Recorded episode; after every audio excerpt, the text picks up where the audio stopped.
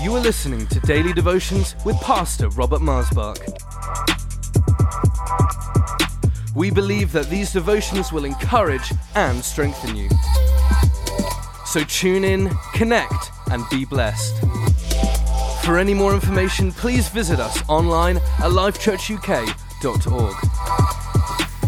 Welcome to Life Devotions, and thank you for joining me today. How can a wife submit is the title of this devotion. Here in Ephesians chapter five, verse twenty-two through twenty-four, it says, "Wives, submit to your own husband as to the Lord. For the husband is the head of the wife, as also Christ is head of the church, and he is the Savior of the body.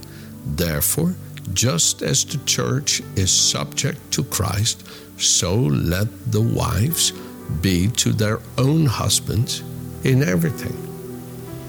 Now, within the culture in which we live in the present age, this is not always appreciated for what it brings to us. But when you look at Jesus and our relationship with him, you see how incredibly beautiful this is. How wonderful when this is able to be revealed, to be embodied within the relationship of a wife and her husband.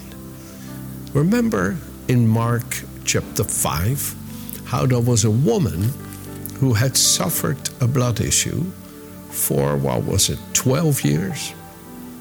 And how she kept saying in her heart, "When I but touch the hem of his garment, I shall be made well."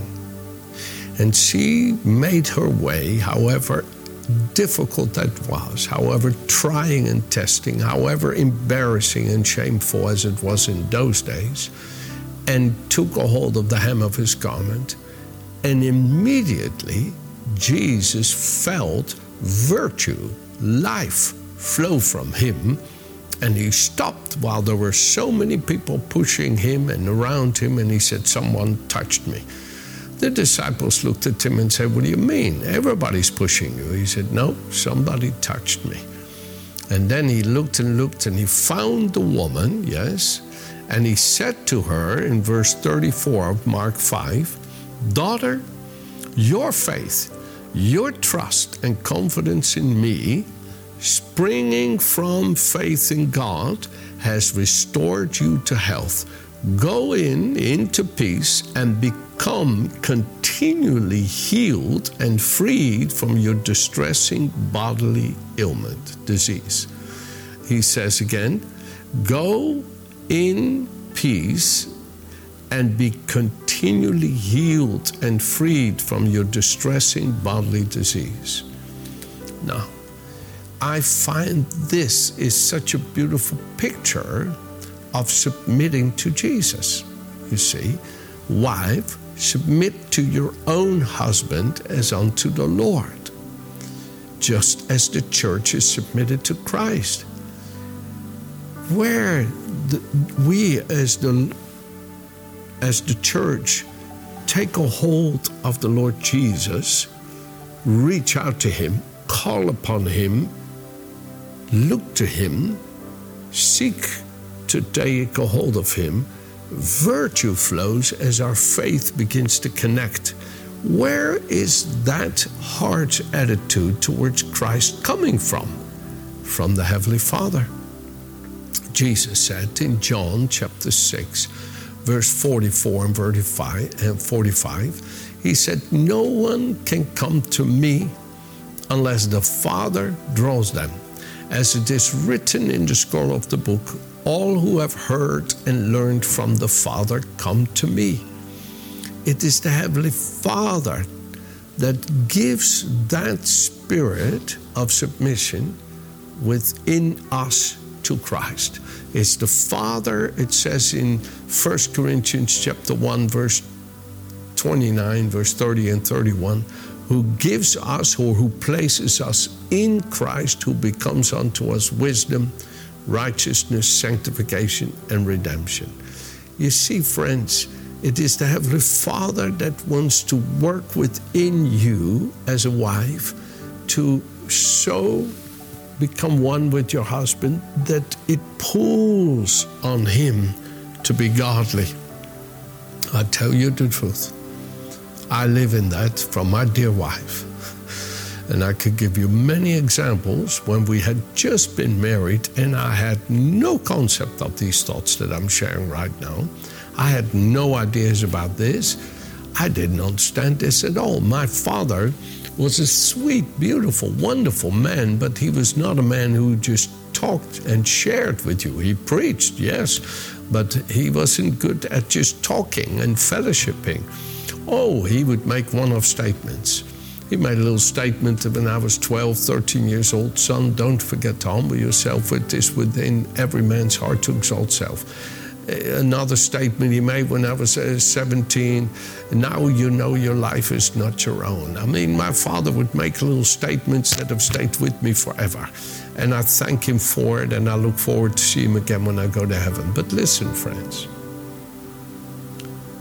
when we just got married, and we would have difficulties in our marriage, that would make it near to impossible for Virginia to submit to me because of my attitude, because of my ways. It would make it impossible for her to submit to me because I had such crude ways and rude ways that I was not completely uh, uh, uh, aware of. You know, I didn't have a sufficient self-awareness, and and I would have attitudes and behaviors and manners about me that were really not godly. And she was shocked because she only knew I was a minister. How could I have such ways about me? She would go into the bathroom and pray in the Holy Ghost, oh, for a whole hour, and come out of that prayer time with the sweetest spirit of submission to me, yielding herself to me, loving me, giving herself to me. It was heaven come down.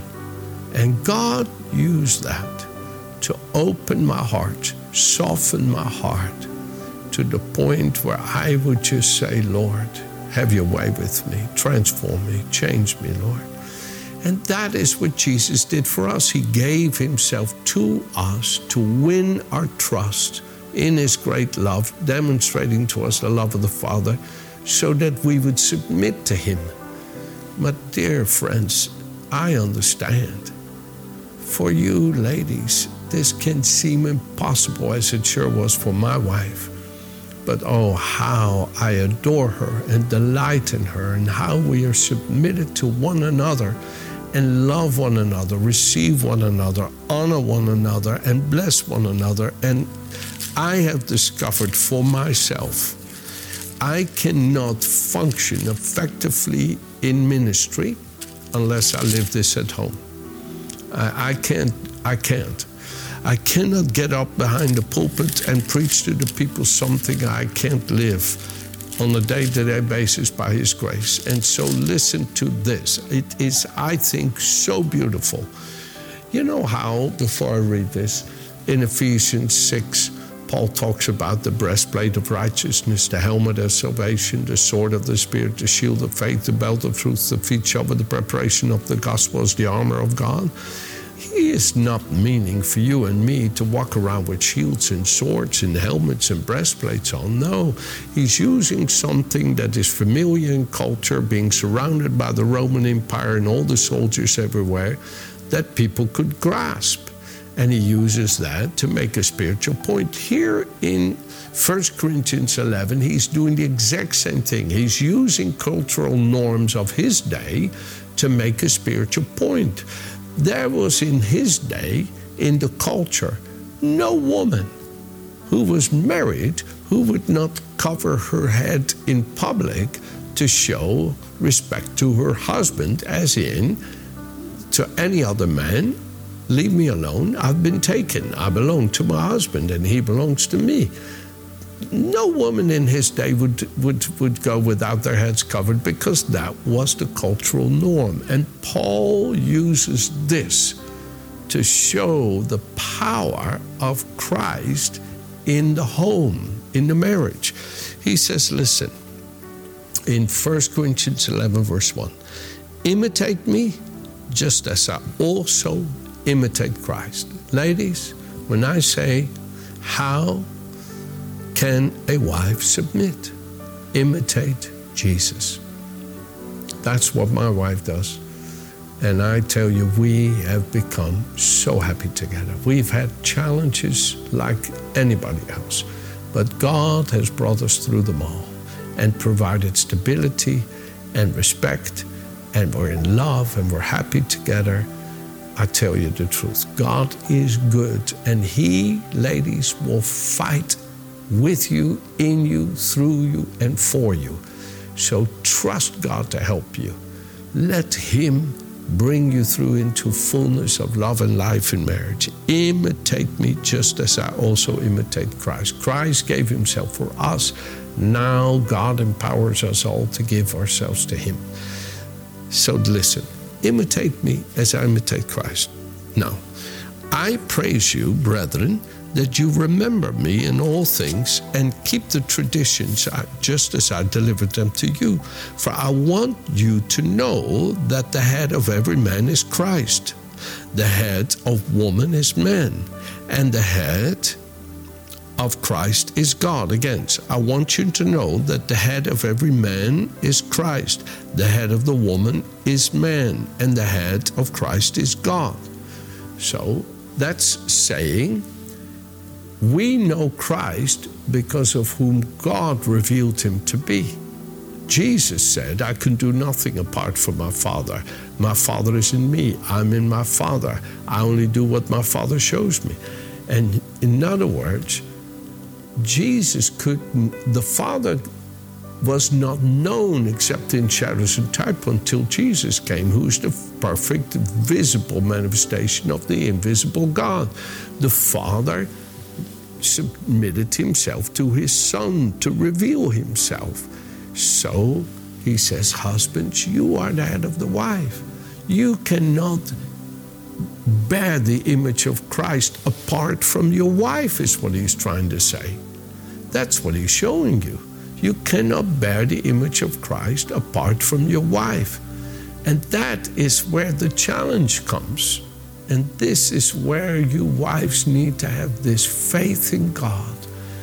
If I do what God says, and by His Spirit and in His love, like Virginia did with me, submit myself to my husband, God will work with me to make him.